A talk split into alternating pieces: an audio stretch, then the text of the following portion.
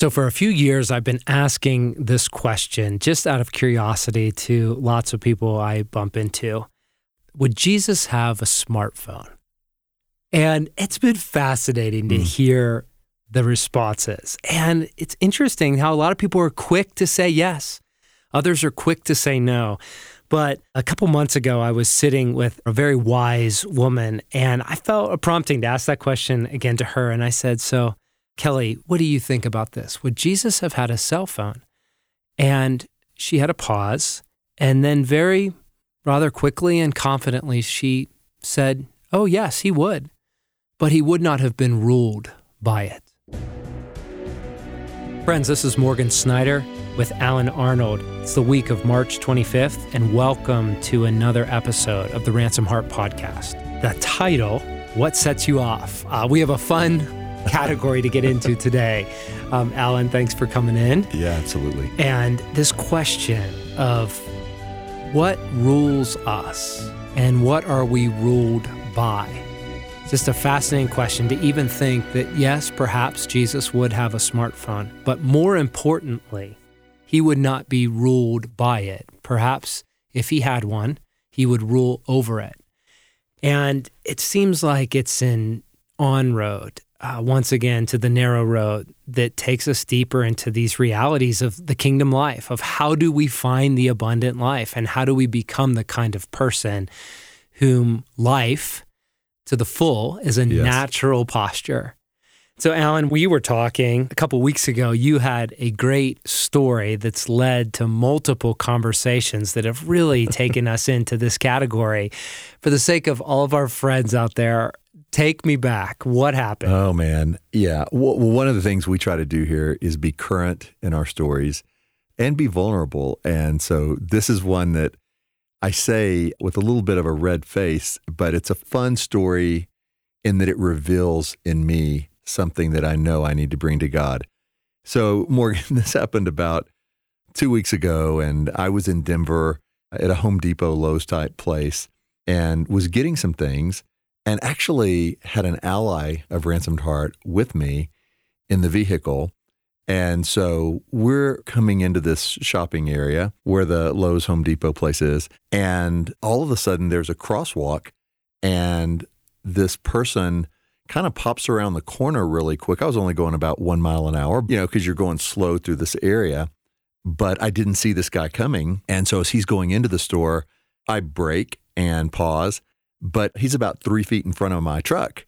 And I could tell it just infuriated this man, even though there was no contact and everything, but it really rattled him. So I wave and, and kind of mouth, hey, sorry.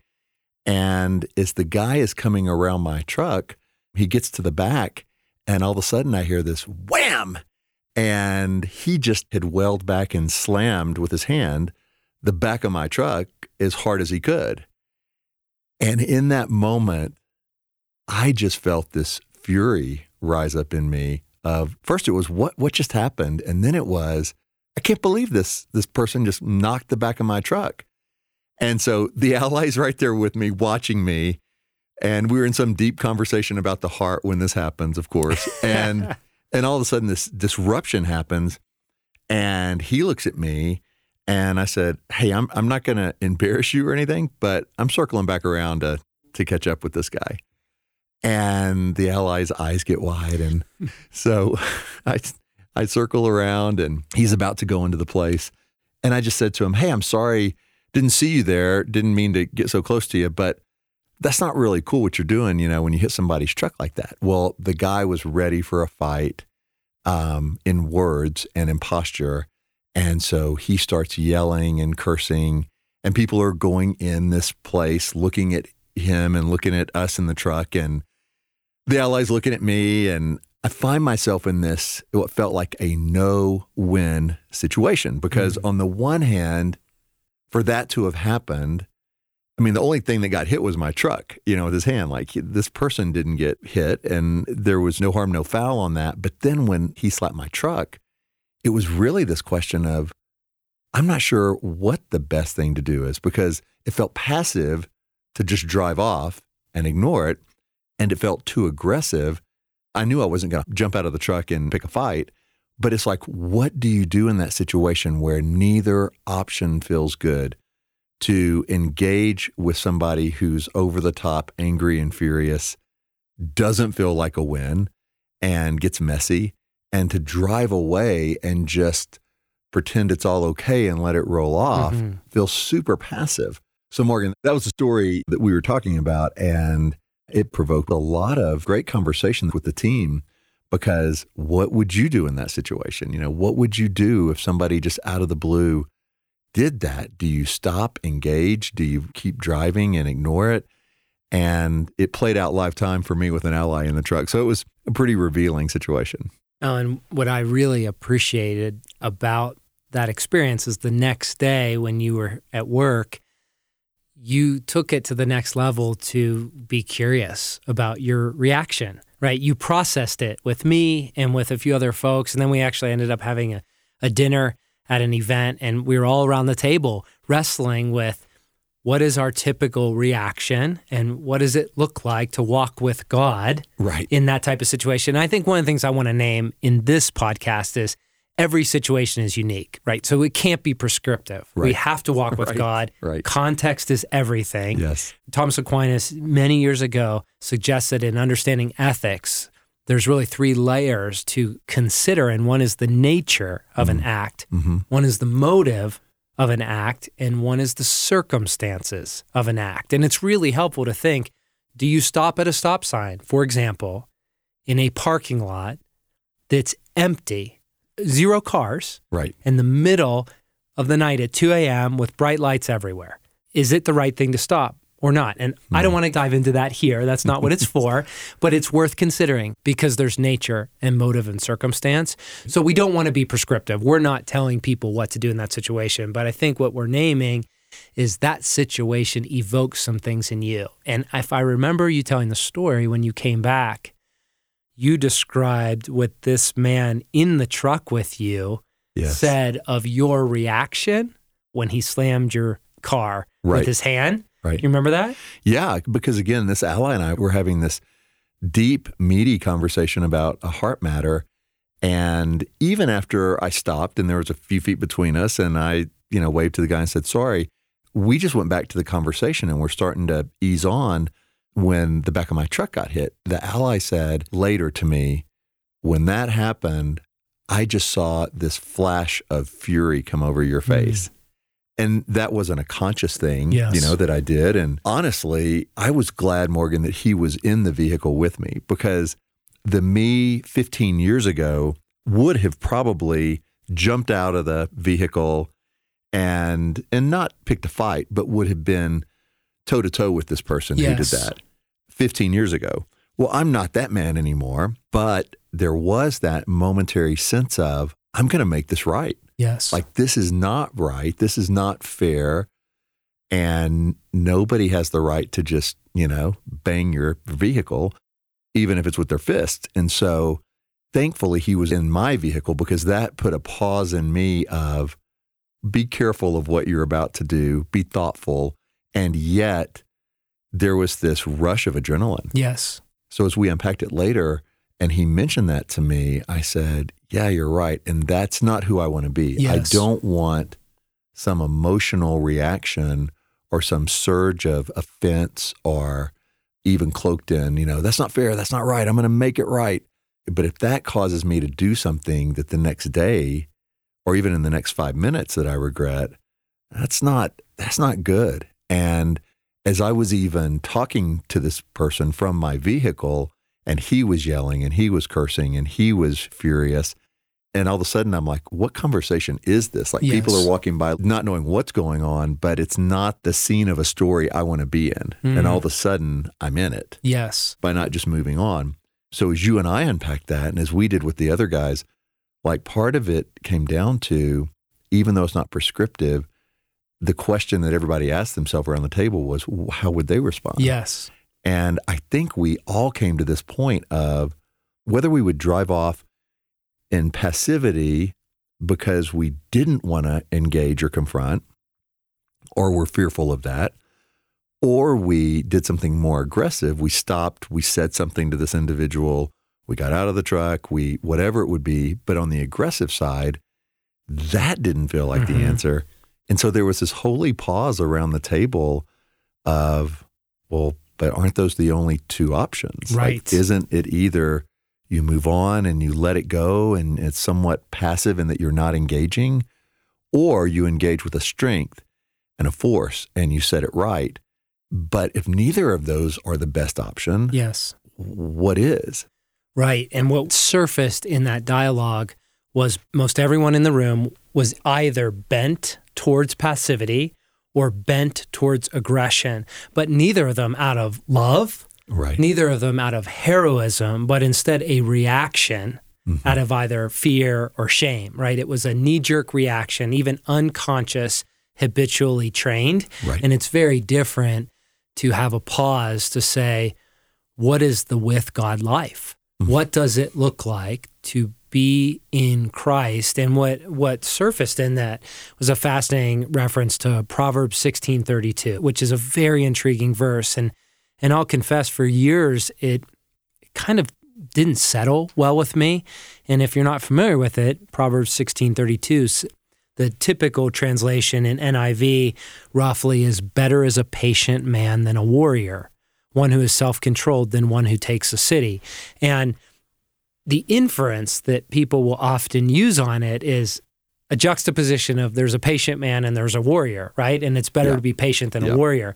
But in truth, the application of that verse is a mature warrior is one who can be a warrior and be under a holy constraint, right? That he has a rule, he has a governance over his own spirit. And that's mm. where the translation that really helped me when I finally got to the heart of the of the original text, it is something closer to it is far better for a king or queen to have rule over his or her spirit than to seize a city. In other words, the higher value of walking in authority and walking in dominion, the higher value of taking more land or exerting more distance is to actually rule over your own spirit. It's this idea of self control. And it's very exposing because we have a knee jerk reaction. It's easy to take on battles if you're prone towards aggression than it is to be a warrior but have the maturity of self restraint. Yes. And that's just the brilliance that we see in Jesus' life of how he had the capacity, as scripture says, to call down angels to destroy evil and take away a momentary suffering. And instead, he chose not to wield his power in that way. He is strong and he's become the kind of man who is a warrior, and yet he's constrained by love to know where and how to deploy it. Yes. And so I think there is a very deeply gender expression of that as men, but it also is very universal, where it led us to this question of what does self control look like? What does it look like to have rule over your spirit in such a way where you can be antagonized, you can be prone towards passivity, you can be prone towards over engagement or over aggression, but in either way, you cultivate a pause to say, how do I walk with God literally in his power in this situation? Right, right. And that verse from Proverbs 16, like the beautiful thing about that to me is whoever is slow to anger. Well, like the ally who was sitting next to me in the truck, like when that happened, I want to be a man who's slow to anger. I mean, for heaven's sake, we were talking about a heart issue. Yes. At the moment it happened, and something in me was quick to anger. And so the examine life, if we want to live that, says, okay, go there, find out why, what's going Yes. on underneath the surface, because really that's where all the story is, is what's happening on a heart level to cause that kind of reaction. Even if we could justify it on one level, on a deeper level, that's not the person who is going to take a city, who has reign over his spirit. And Morgan, as you were talking, like I think of Jesus, and I wouldn't describe him as overly aggressive, and he certainly wasn't passive. And so there's got to be that other path. Yes. Because he was able to handle everything, an immense amount of circumstances and conflict and chaos. Yes. And never went to passivity and was not the over aggressive, loudest person in the room who just pushed his way through. I mean, he, he could have had angels at his beck and call to do anything. And yet, there was this internal peace and just this presence that was stronger, but not aggressive in everything that he did. Like he brought he brought peace and he brought life. He didn't just scream the loudest yes. or run away. Now, and I think it really took us to a question that we sense to bring to the community today of how do you cultivate that life that's under holy restraint, right? That it's power and dominion in the service of love. And Dallas has a teaching on this that's been really helpful for me over the years. These big ideas that are deep heart issues can be very accessible by this idea of what's the itch? And if you have an mm. itch, don't scratch it. You see, we live in a culture where we really reserve the right to scratch every itch that we feel, right? yes. And as you know, Right. every one of us probably Right. had poison ivy as a kid or chicken pox if you're old enough. So the problem with scratching an itch is it becomes itchier, right? That's just the nature of things. And right now you're probably getting itchy as you're listening to this because I am. But it's really deep heart matters if we're willing to consider the examine life of what is your itch? yeah. And are you willing to give consideration, pause, and practice towards not scratching that itch? So, if I'm honest, Allen, I think of the itches that I love to scratch where I feel like I have words that need to be spoken, right? Or I have food in which I want to indulge, right? We had a big bin of Hershey Kisses last night, and it was a hard day. I'm trying to get the kids to bed, and they're past their bedtime. I'm frustrated. And I took two swings by the Hershey Kisses. And it- it's a big deal Yeah. because I was Yeah. not exercising the restraint that I know those aren't the medication my soul needs. Right. right? We reach to medication to feel different. And in that moment, I was indulging the itch of needing to feel better. So I'm scratching it with Hershey Kisses, right? Sometimes it's food or the inconvenience that we feel compelled to avoid, you know, where we just, we want convenience. And so we scratch that itch, you know, we pick up the drive through food instead of sitting down to enjoy a meal with a person, or we pick up a prepared meal because we don't want the inconvenience of the time that it takes. It's a it's a set of dominoes, but I think what's really helpful to me as a very accessible on ramp is what is the itch we have and what surfaces when we give ourselves permission to not scratch the itch. Right. The question is, what is it that sets you off as a listener? Because everybody has their buttons, everybody has their brokenness. And so it may be the person that cuts you off in traffic. And you may feel totally right by waving a hand signal at the vehicle or saying something under your breath, and nobody's there to see it. But there's things that set us off, and it's different for all of us. And the question is, where do you go when that happens? How do you scratch that itch? Do you self medicate it? Do you feel justified?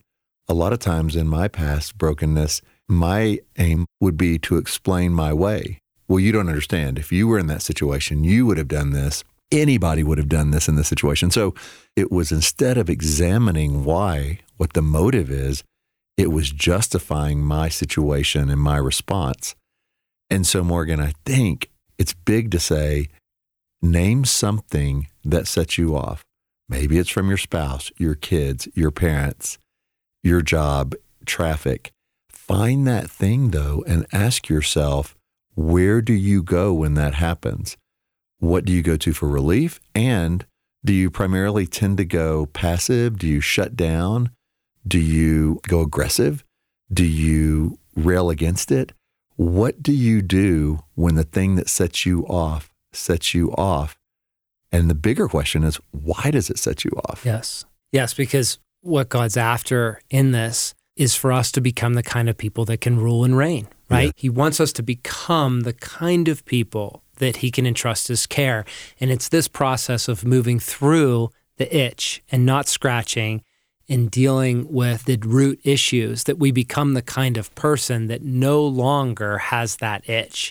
I can think of a great story. I was with a peer and I sat down for a meal and I said, How are you doing? He said, I'm doing great, which I was so surprised right. because you rarely hear that. Right. In his world, I know enough about his world from a distance to know his world's crazy. And so I said, Tell me about great. It was straight out of Peter, you know, tell me about this hope that you have within you. Like, I want to know.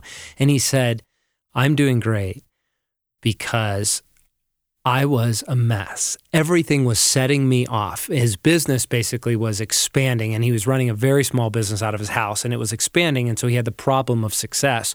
And he was so under stress that if anything started going wrong on any level, it set him off. And so he was very tense and very prickly. And he asked God what he needed to do. And God said, You need to spend time with me.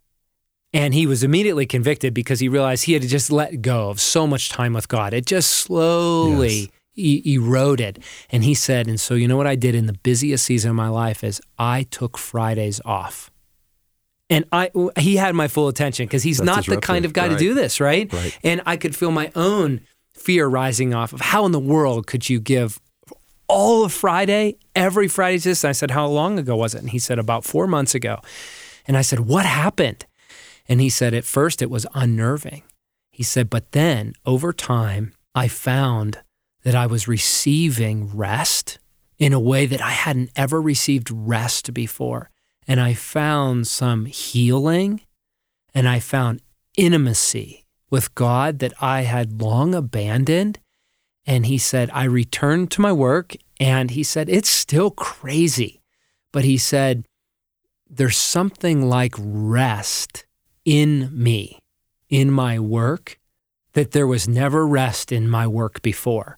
And so wow. what happened was he chose not to scratch the itch and he did the opposite. And it was bumpy, but over time, that itch went away because he found a deeper wholeheartedness. And actually, it really convicted me and challenged me and sent me into a season of practicing something similar, not necessarily taking Fridays, but really with fierce intentionality, taking some ground back yes. that I'd given of not scratching those itches yeah. And I'm seeing the fruit and it's really uh, producing joy.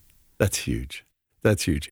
As you find what sets you off and as you find that itch that's driving you crazy, just to realize there are no shortcuts to dealing with this other than inviting God in, I would say, uh, and examining your life in, in that deep way.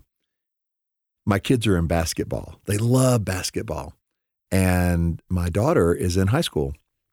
And so the stakes are higher, the games are more aggressive, and the fans are more unruly.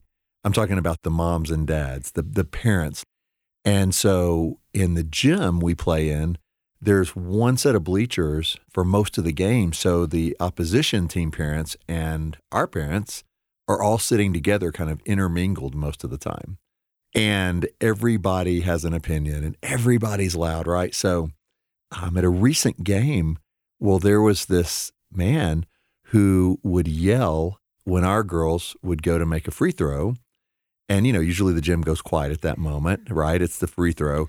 Well, this guy would scream at the girls to try to disorient them and, and rattle them. And this is like a 50 year old guy. And he was a few feet from me. And I could feel myself, just something in me rising up, rising up. This isn't right. This isn't fair. I need to go talk to that guy. And my wife Kelly puts her hand on my knee and she's probably been here before, right? Right, right, right. And squeezes and is like, uh-uh, "It's not worth it. Don't do it. Don't do it." and it was everything in me not to say something to him because it just felt like, who is this bully? Like he's bullying a high school girls basketball team. And so, what I tried to do for the next game, so I thought, okay, I know what I'm going to do because my wife's right. I can't, you know, get into an argument and eh, create a confrontation in the stands of a high school basketball game. That's crazy. This person isn't probably going to respond to my response very well. So here's the solution, Morgan, that I got. I'll bring headphones and I'll I'll put headphones on the whole game and I'll watch the game. I'll be present, but I won't hear people doing that. And so I'll put on smooth jazz Oh, or ocean waves or, something. I love the, or something. the effort of nobility. and, and but the problem was right like i wasn't reining in my emotions and what set me off i wasn't controlling my spirit i was trying to basically tune out things so i didn't have to deal with it and then what happened was my wife would just tap me on the shoulder and say hey i'm going to go sit with this other couple because you can't hear me and we can't talk during the game and you've got your headphones on and you know I know you're not trying to get riled up, but we can't talk. So I'm going to sit over here. So I'm sitting alone at the game with, headphones. my headphones. And it was not a good solution. It was not what I truly needed. It was trying to just tune out things. And so I realized that's not going to work. I've got to take the headphones off. I've got to be the kind of man who can sit through that and deal with it in the right way. And so after the game, my daughter comes up and asks me if I heard this man. And I was like, no, I didn't because I had headphones on. I was listening to jazz music. And she looked at me like, Dad, that's not helpful. And so uh, once again, it's like, what do you do? You know, do you do you confront? Do you not? And the answer is neither. You learn how to control your spirit so that you can be present to those around you at the game. So you're not muffling things out, but so you can be the man or woman who navigates through that in a whole and holy way. And, you know, that's what I'm learning, Morgan. And even that very first story we started with about my truck and what happened, the great thing about that was even though I did not handle that how I wanted in the first four or five minutes, within the next three minutes, I was talking to that ally in the truck about, ah, that didn't feel right. What do we do? How do I process that differently next time? How do I become the man who, when I look back on a situation like that, there was a real strength and not this flare up reaction.